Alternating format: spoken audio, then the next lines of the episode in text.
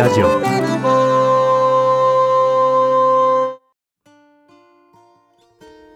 皆さんこんにちは。アイリッシュフルート奏者の豊田幸三です。この番組箱舟ラジオではアイルランドの音楽やダンスにまつわる話を中心にゲストを交えながらお届けしてまいります。さあ3回目の放送となります。本日のゲストは前回に引き続きアイリッシュダンサーのジョー・ヒロシさんになります。前回トークが盛り上がって予定を大幅に上回る長さとなってしまいましたが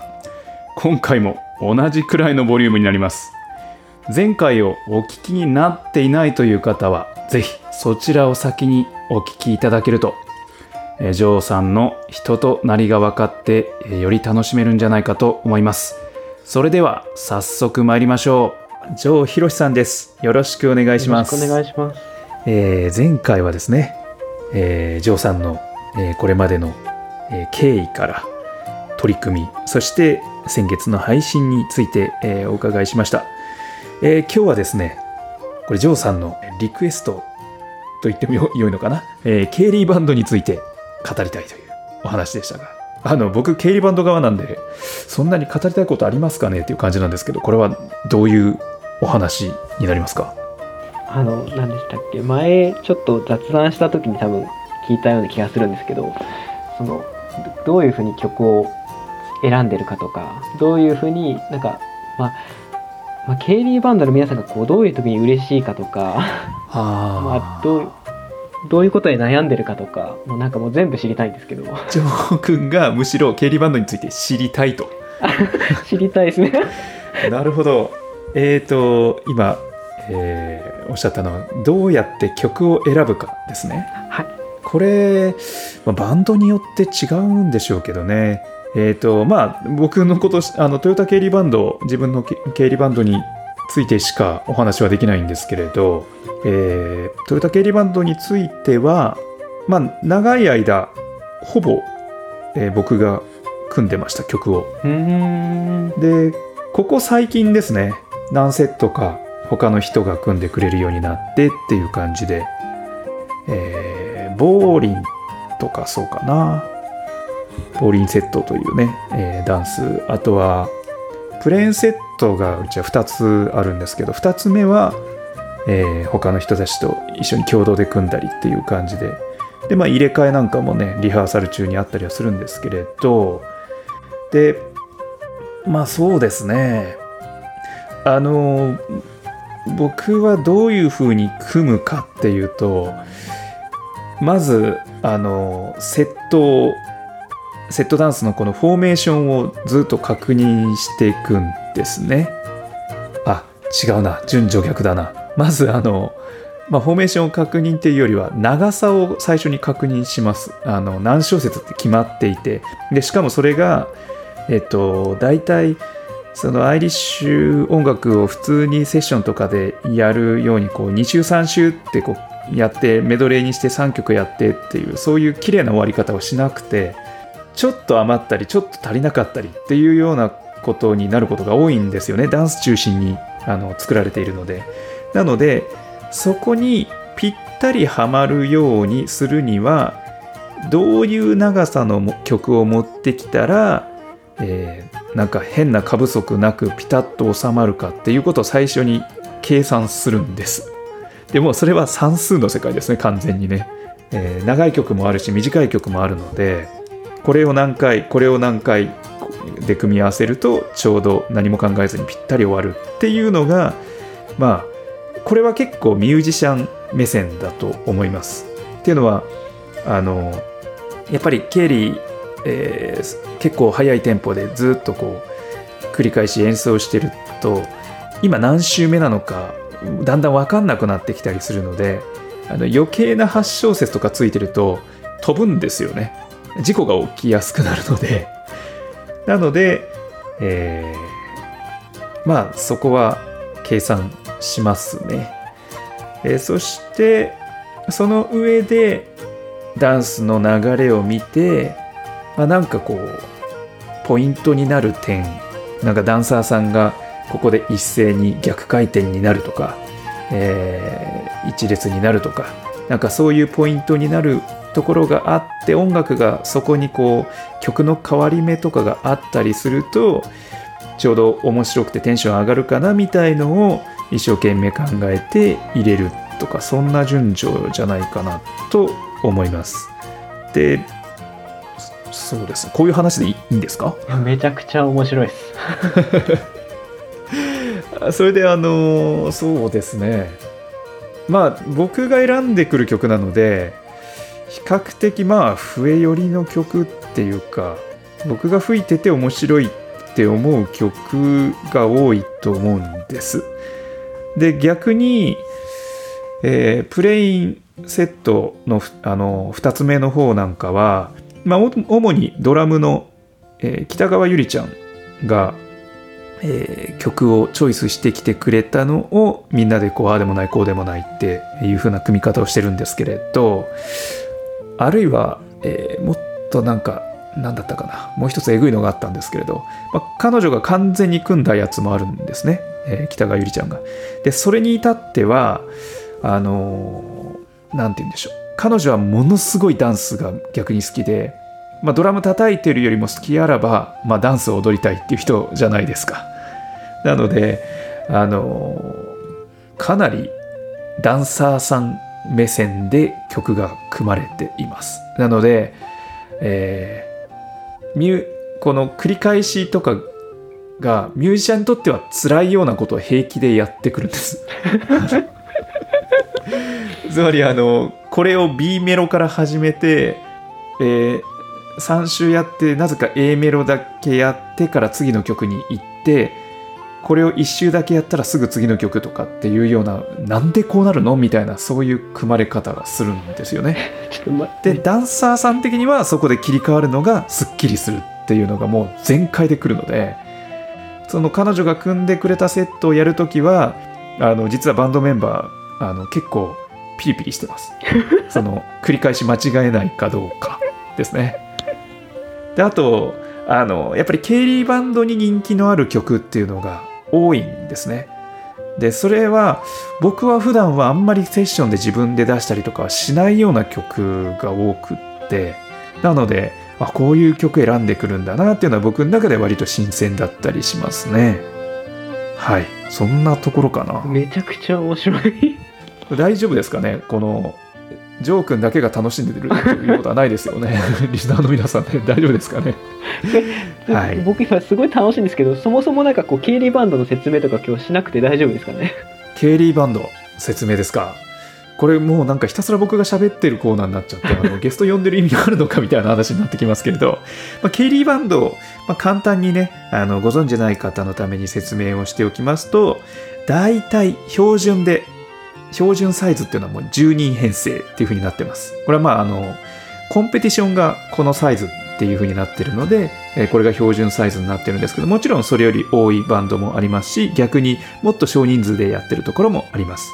でこの標準編成っていうのはコンペティションの標準編成は、えーフィドルが3人フルートが2人バンジョーが1人ボタンアコーディオンが1人、えコンサティーナが1人そしてドラムとピアノが1人ずつっていう。これがもう、えー黄金比率みたいな風に言われています。もちろんそのコンペティションとか行くと、まあ、10人はもうみんな10人ですけれど、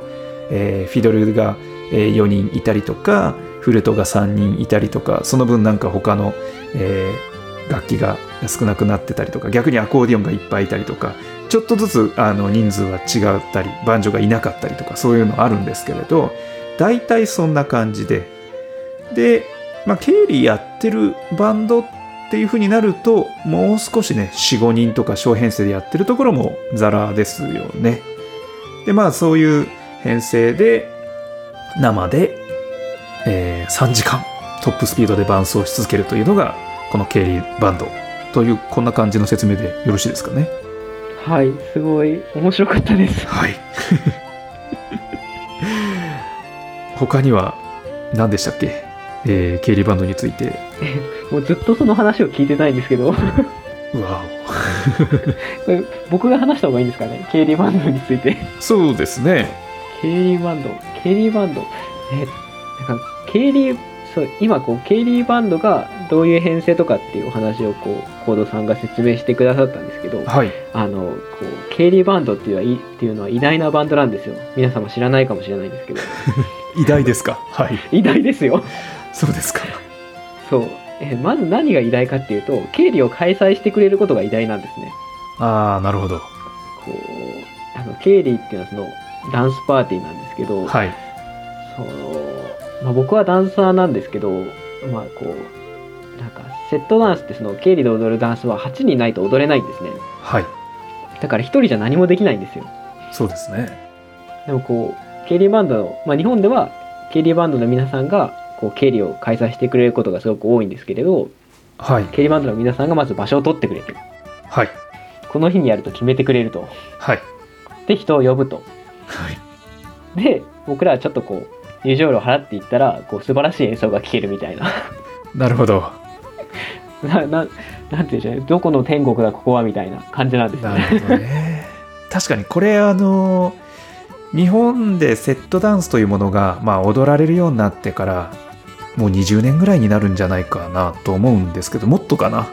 もっと経ってるかもしれませんね。最初はこの形当たり前じゃなかったんですよね実はね。ほうというと？あのー最初は、えー前回、えージョ君の方からお話もあった CCE ジャパンというところがまあ中心になって、えーダンスのクラスっていうのをこうやって広めていくっていうことをずっとや長く、えーやられていたわけですけれど、まあ、その最初の頃っていうのはあのダンサーさんの皆さんがケイリーを開催されてたんですよね。確かにそうそこにまあ CD で踊るっていうのが普段メインだったりしてそして特別な時に、えーミュージシャンこれはあの普段はセッションとかをやってるミュージシャンにお願いして伴奏してもらうっていうこういう感じだったんですよね。でそれが、えー2000何年ですかね。9年とかでもまだそういう状態だったと思います。で2011年に、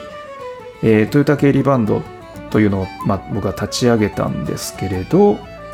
その立ち上げた目的というのがあの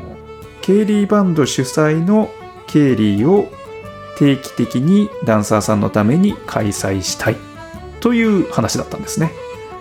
なのでそれ以降なんですそのダンサーさん主催から、えーミュージシャンあのケイリーバンド主催、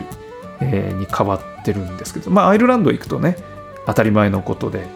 この当たり前のそのケイリーバンド主催のケイリーっていうのが日本ではまだ実現できないっていうのが、えー2009年に僕もあのジョー君と同じように2ヶ月半ぐらいアイルランドに行ってそして前回話にも出てきたウィリー・クランシー・サマースクールとかに僕も参加して、えーダンサーさんとね一緒に、えー飲んだり経理参加したりっていう中でそういう悩み経理バンド開催主催の経理が日本でも、えー開催されてほしいっていうようなのを聞いていたんですね。それで、えーじゃあ立ち上げましょうって2年後ぐらい2年かかってますけどね。やっぱりあのある程度ダンサーさんが増えないと経理って成立しないっていう部分があったのでちょっと時間はかかったんですけれどそれで今こういう風になってます。まあねそれ以降はねあの前回も出てきました、え ICF インターカリジェイト・ケルティック・フェスティバルの方で学生さんたちがどんどんどんどんこうダンスにはまっていって、えーダンス人口も増えレベルも上がっていってそして、えーここ23年では若いケイリーバンドというのがどんどんできてるというもう昔からしたら考えられないような状況になってきてます。これジョー君が始めた時とももうだいぶ違いますよね。そうですね。だいぶ変わりました。どうですか今は？え今最高に楽しいですよ。そうですね。ケイリーバンド主催もう定着しましたね。しましたね、やってよかったなと本当に思います。ケイリーバンド主催を始めるために作ったんですね。そうです。ケイリーバンドがやりたいじゃなかったんです。ケイリーバンド主催のケイリーを開催したいだったんですねスタートはね。もう完全に広まってますよね。そうですね。ありがたいですね。もう学生さんの勢いこれはね本当にこれに助けられてるというところが大きいと思いますが。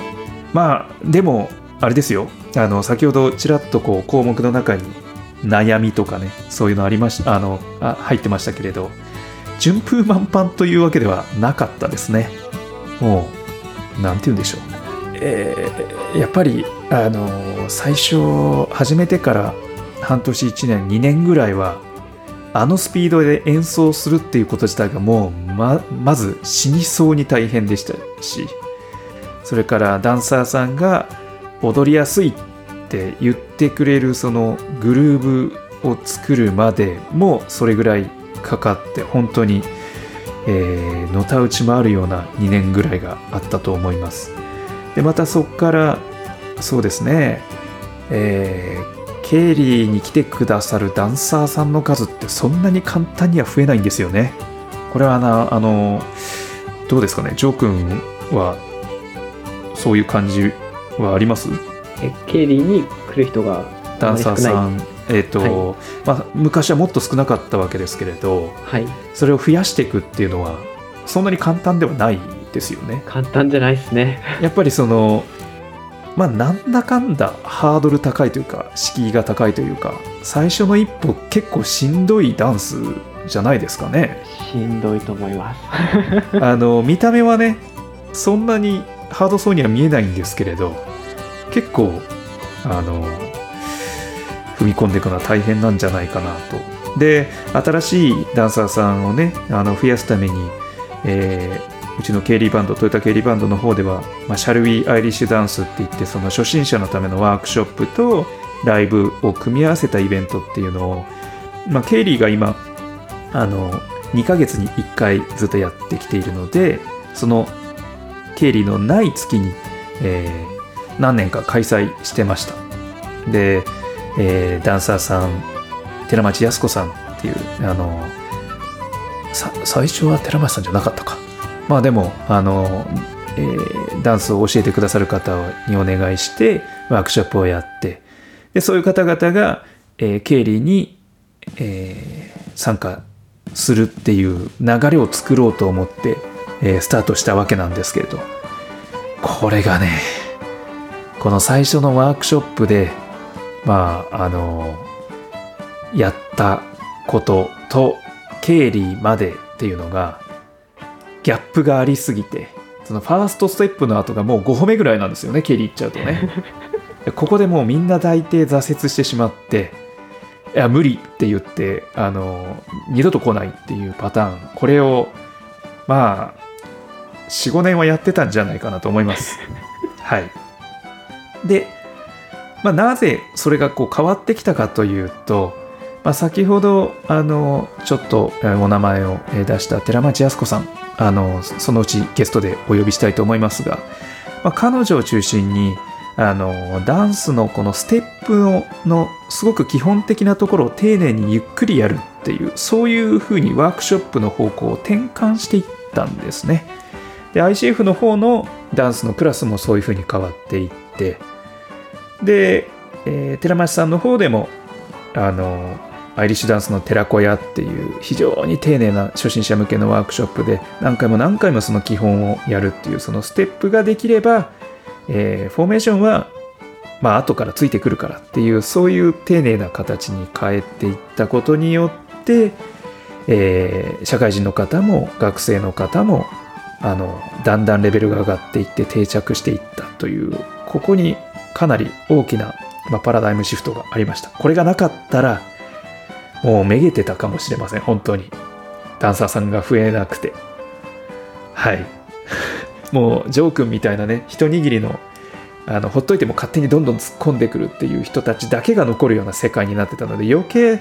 その初めて来る人たちにとってはなんだこの世界はみたいになってたんじゃないかなと今から考えると、えー思いますが、えー今はね結構いろんな層の人がいらっしゃいますよね。そうなんていうかその僕そのなんていうんでしょうね途中から入ってきた人間なんで、はい。こう人がどんな風に変わっていったのかとかすごい知りたくてああなるほどね。ジョー君が入ってきた時にはもうある程度はい勢いが出てきてましたか、いや僕が入ってきた時の経理の 様子はこうちょこちょこ崩壊するみたいな ダンスの方がねはい。まだ崩壊するっていうあの慣れない方が入ってきて ダンスがぐちゃぐちゃになっちゃうっていうことですね。そうですそうです。はい。僕も崩壊させてたんですけど。なるほどなるほど。でそれが多分今今崩壊ってめったに見ないじゃないですか。見ないですね。いやーケイリーバンドから見ても恐ろしくレベル高いなって思います本当に。うん。それがだからあの一部のトップの人たちがうまいではなくってまあみんながアベレージが非常にガーンと上がってみんなうまいっていう感じなんですよね。えそうです。なのでそうなると崩れにくいですよね。はい。あの初めての方が1人入っても8人1組のその輪の中に7人ベテランの人がいたらまあ絶対崩れないですからね、うん、そういう非常に素晴らしい時代になってきてるんじゃないかなと思いますしあの、まあ、皆さんのねステップが綺麗だから、まあ、そのねあの初めて入ってきた人たちも乗りやすいのかなっていうふうに伴奏しながら見てて思います。あのジョー君なんかもあれですよね経理の時って積極的に初めての人を誘いに行かれますよね。いきます。あれ僕はいいなって本当に素晴らしいなと思ってよく見てます。ありがとうございます。やっぱり初めての人たちがね一番あの巨大なハードルに臨んでるわけで。それを一番ベテラン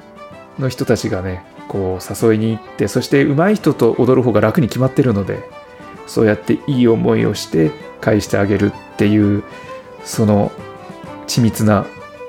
あ地味なこう、えー努力といいますかね。これによってあの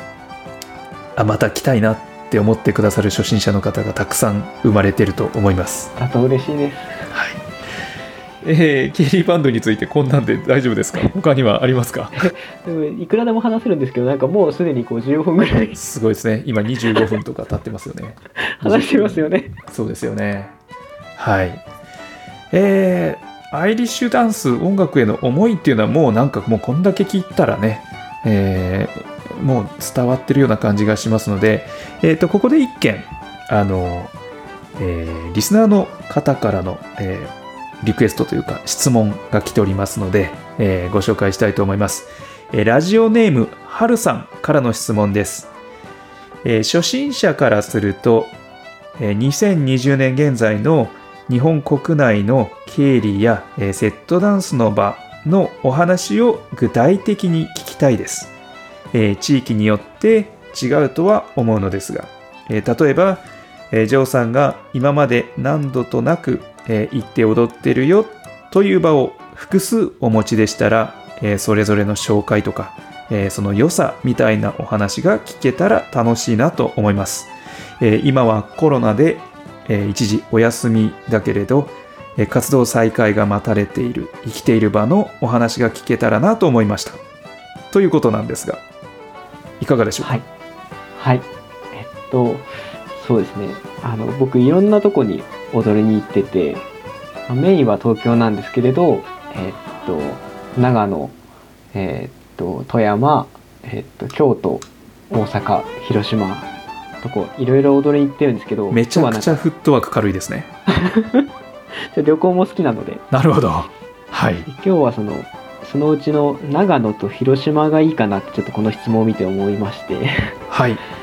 えっと、なぜかっていうとその、まあ、どこもどの場所もまあ素敵なんですけど長野と広島にはなんかこうすでにもう経理文化みたいのがこう出来上がりつつあるんですよ。ご存知ですか小藤さん？そうですね。あの長野はねすごいことになってますよね。もうここ何年もですけれど。そのまずは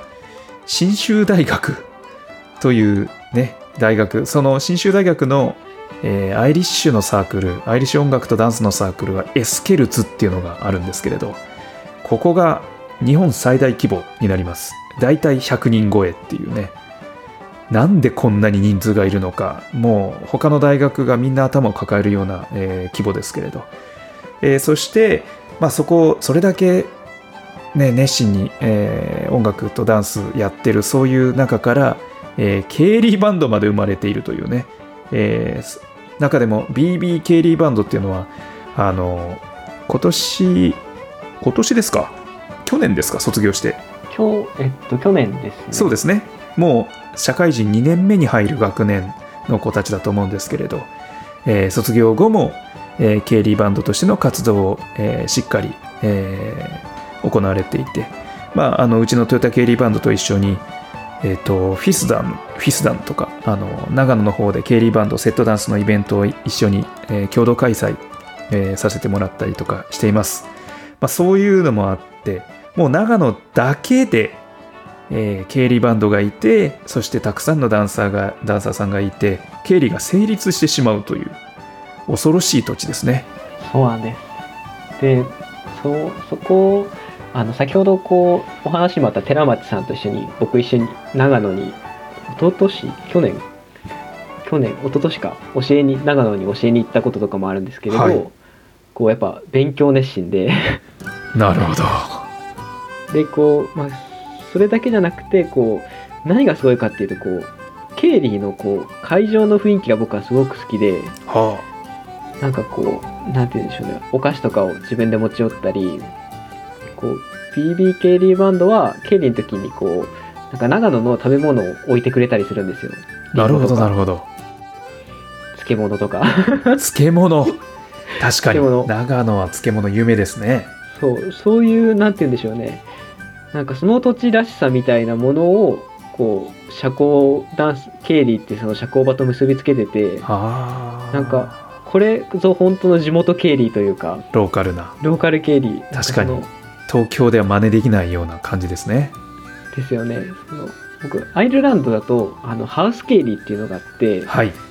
こう今日本であるのはこう、えっと国立オリンピックセンターとかでこう広い会場を借りてやる経理が多いんですけど、はい。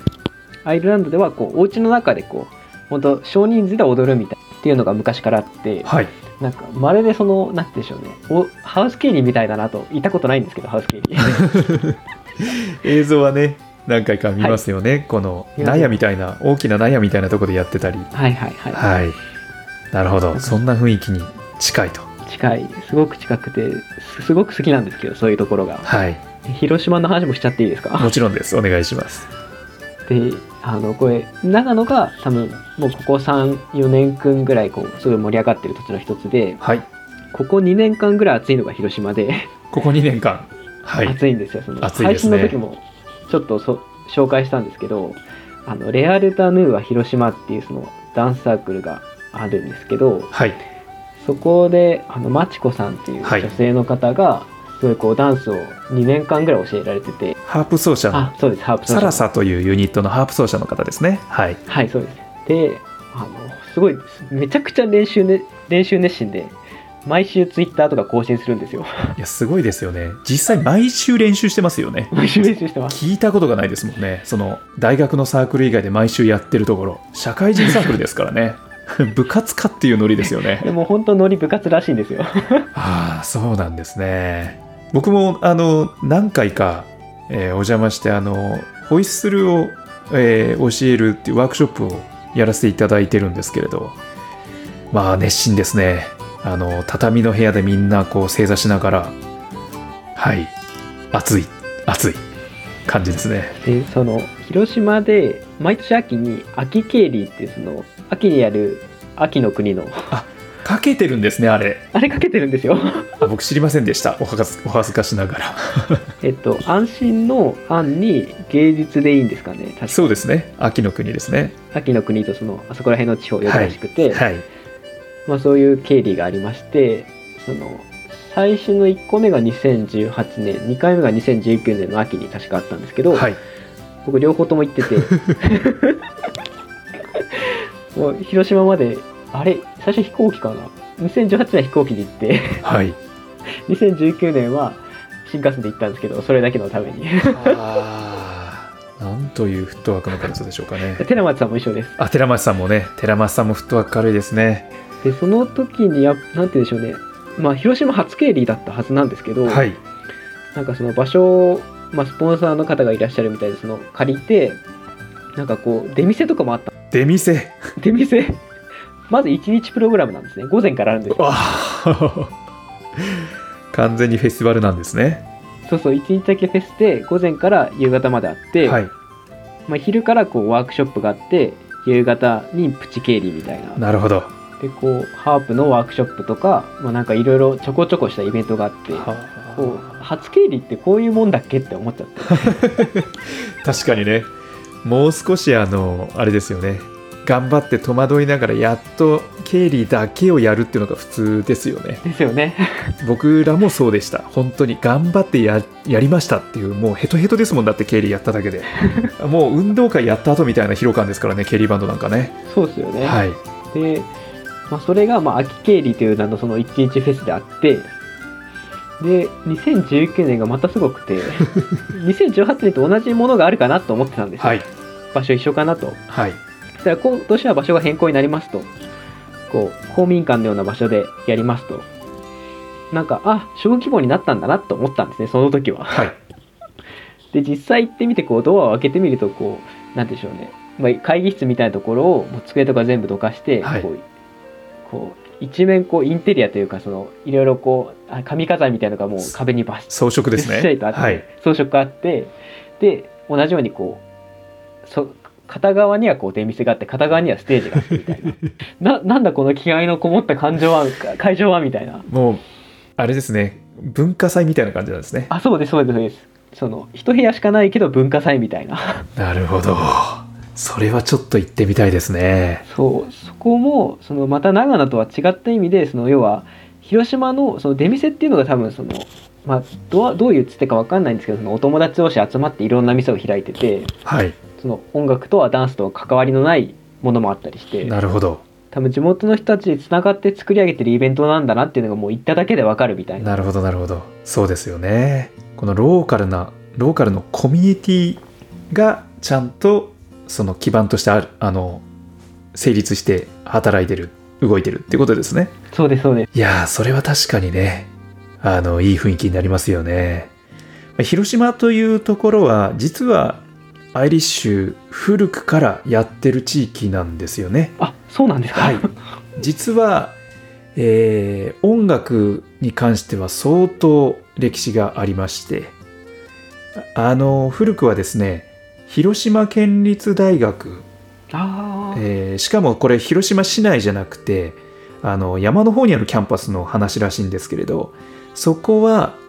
えー確か20年ぐらいやってるアイリッシュのサークルがあるんです。そんな20年もあそこや20ってたんだ年はい。これはあの芸大より長いですしうん。多分日本で一番古いんじゃないかなと思います。あの大学のアイリッシュサークルとしてはでまあそれがずっとコンスタントに続いてたかどうかちょっと分かんなくてあの連絡、えーまあフェスティバル ICF 関連で取れてる時もあるし取れてない時もあるしあのそこから参加してくださっている人がいた時もあるし、えー参加者が、えーいなかった年もあるので今どうなってるのかちょっとわからないんですけれどでそういうこともあってまた広島市内に結構アイリッシュパブが何軒かあってそこでは、えー結構定期的にセッションが開催されてますね。今もそうだと思います。でしかもその古くからやってる人たちがいてそれと別にさっきのあの、えーレアレタヌヌアでしたっけ？レアルというのは、えー新しい人たちのサークルが起きてってそこがつながってるのかどうかちょっと僕はよく分かってないんですけれどまああの多分複数のコミュニティがあるっていうような規模だと思います。そんな感じでした。あケイリーでもそういう感じだったんですね。経理でそのえっとなんて言うんでしょう。多分普段はライブとかされてる方々が伴奏してくれたりはあはあライブステージもあるんですけどまあ綺麗な歌が聴けたり。ケイリーバンドが、えーそういう普段ライブされてる方たちが、えーなんていうんですか。その時にケイリーケイリーその時だけケイリーバンドという感じなんですかね。多分そうだと思います。なるほど。広島暑いですね。暑いです。そしてえー、ジョー君あれですね。フットワークが本当に軽いですね。あれですもんね。あの dancing？ん？ travel？あ traveling。traveling dance master でしたっけ？トラベ traveling dancing master。dancing master という肩書きは今もこれな名乗られてるんですか？名乗ってます一応、はいこれいや面白いなって、えー思うんですけどあの昔アイルランドでね実際にダンスをしている人たちっていうのはそういうスタイルだったんですよね。はいそうですあのダンシングマスターという人たちが、えーあちこちを転々しとして回って、えーいろんな村々にダンスを教えてその教えてる間中、まあ、村に居候してっていう形で、えー食いつないでいくっていうんですかね。合ってます合ってます、はい、そういうスタイルを目指されていることですね。スタイルまあまあそうなんかこういずれそうやって食えたらいいなくらいには なるほど。ちょっといい話が聞きました。えー、dancing、違うわ、 traveling dancing master。えー、まあ、徐々に実現に向かってるんじゃないかと思いますが、えー、また長くなってしまいました。もう40分ぐらいになってしまっていますので、えー、名残惜しいですが、まあ、第2回はこの辺に、えーしたいと思います。えっ、ー、と、これ何か宣伝はありますでしょうか？宣伝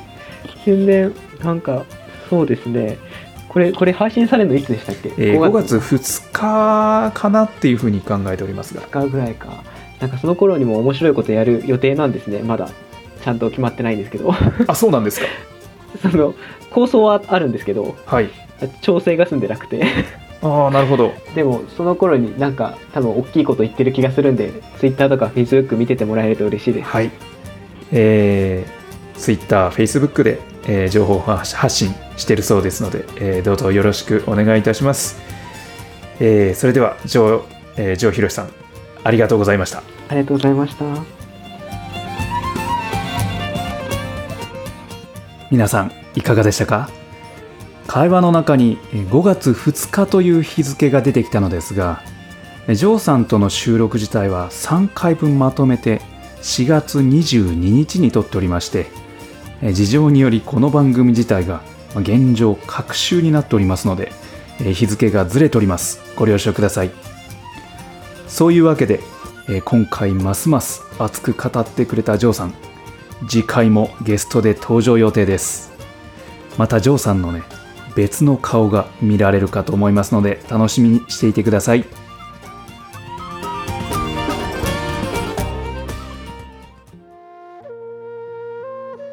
さあここからは音楽の演奏のコーナーになります。前回クーリーズというリールをフルート1本で演奏しました。まあ、フルート1本になってしまったのはあの時間がなくて、えー重ねて何も録音できなかったということなんですけれど、まあ、前回、えお話ししましたようにその旋律だけの録音に、いろいろ重ねていくということで、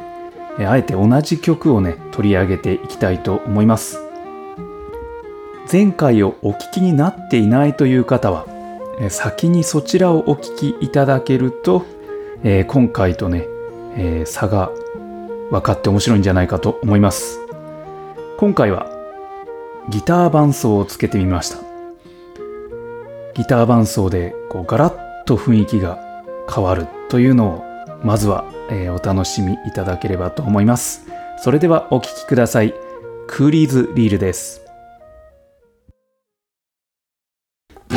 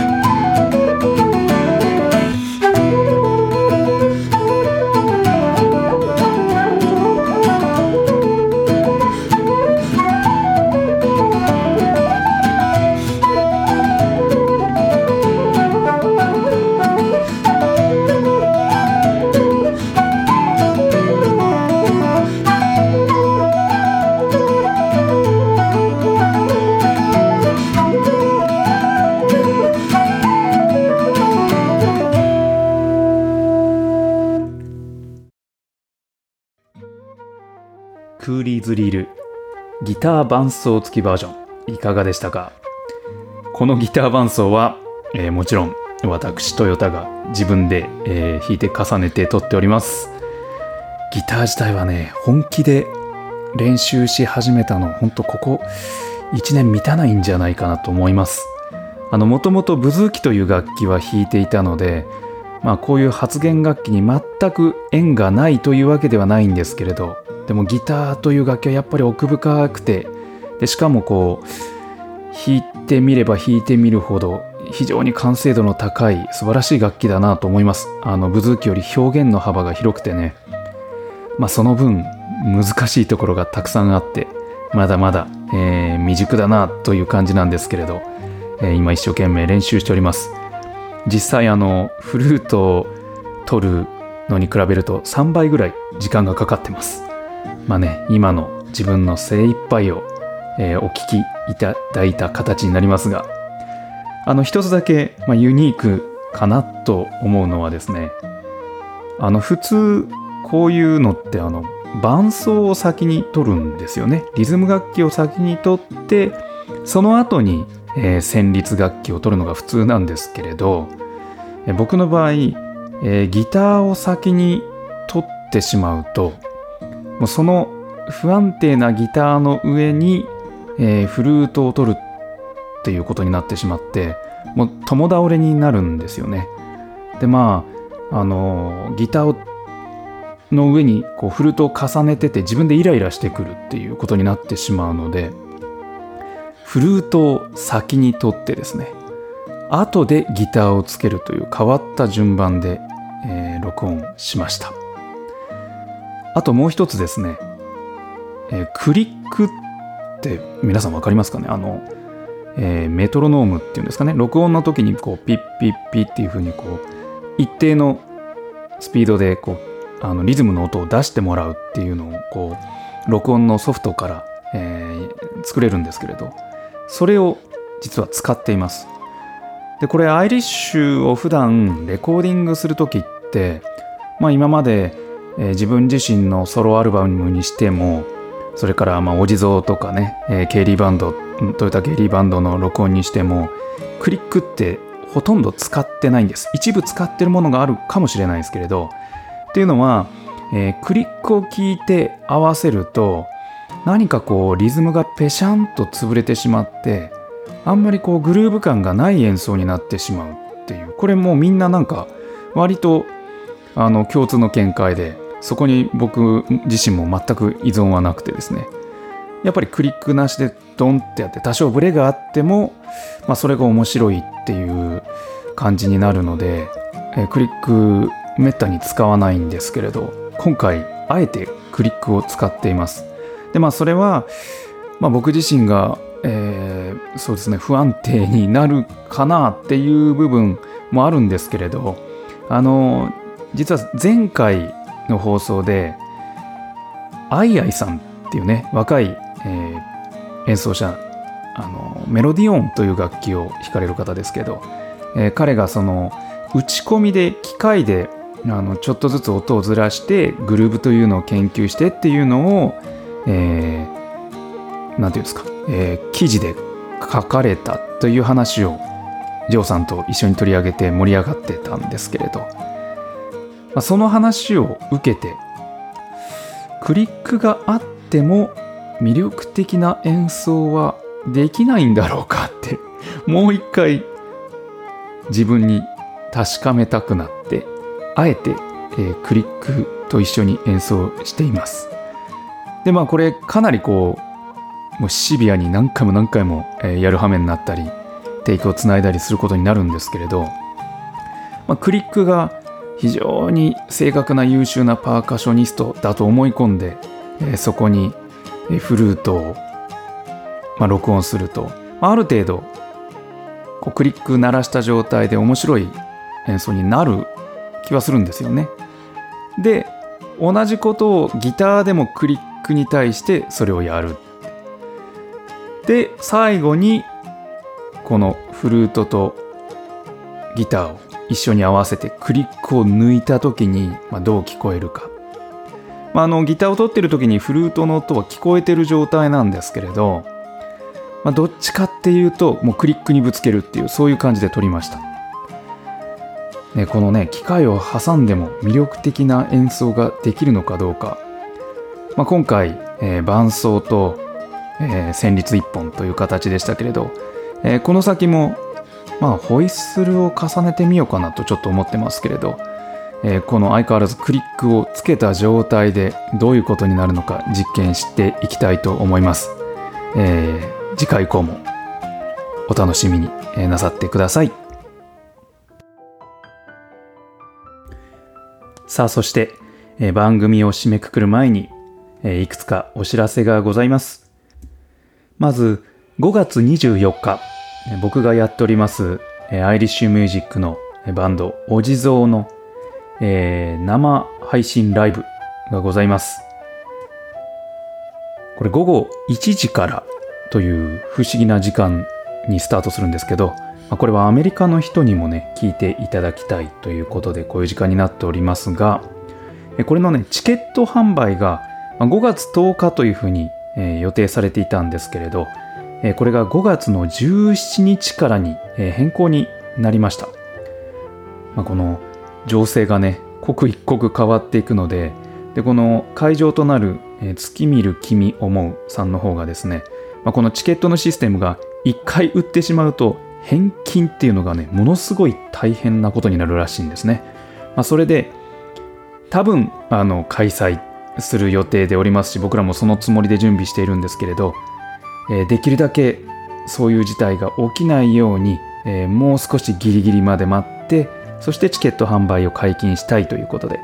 5月の17日に、え、チケット販売開始となります、え、どうぞよろしくお願いします。え、そして、え YouTube の方ですね、えレッスン動画を、え配信しております。先週の土曜日5月2日ですね、え呼吸について、え取り上げる、え動画を配信しました。まあ、もうお分かりと思うんですけれど、このポッドキャストとその YouTube のレッスン動画と交互に毎週土曜日に、えー、今のところ発信しております。これをね、両方同じ週にやってしまうと僕もそれだけで、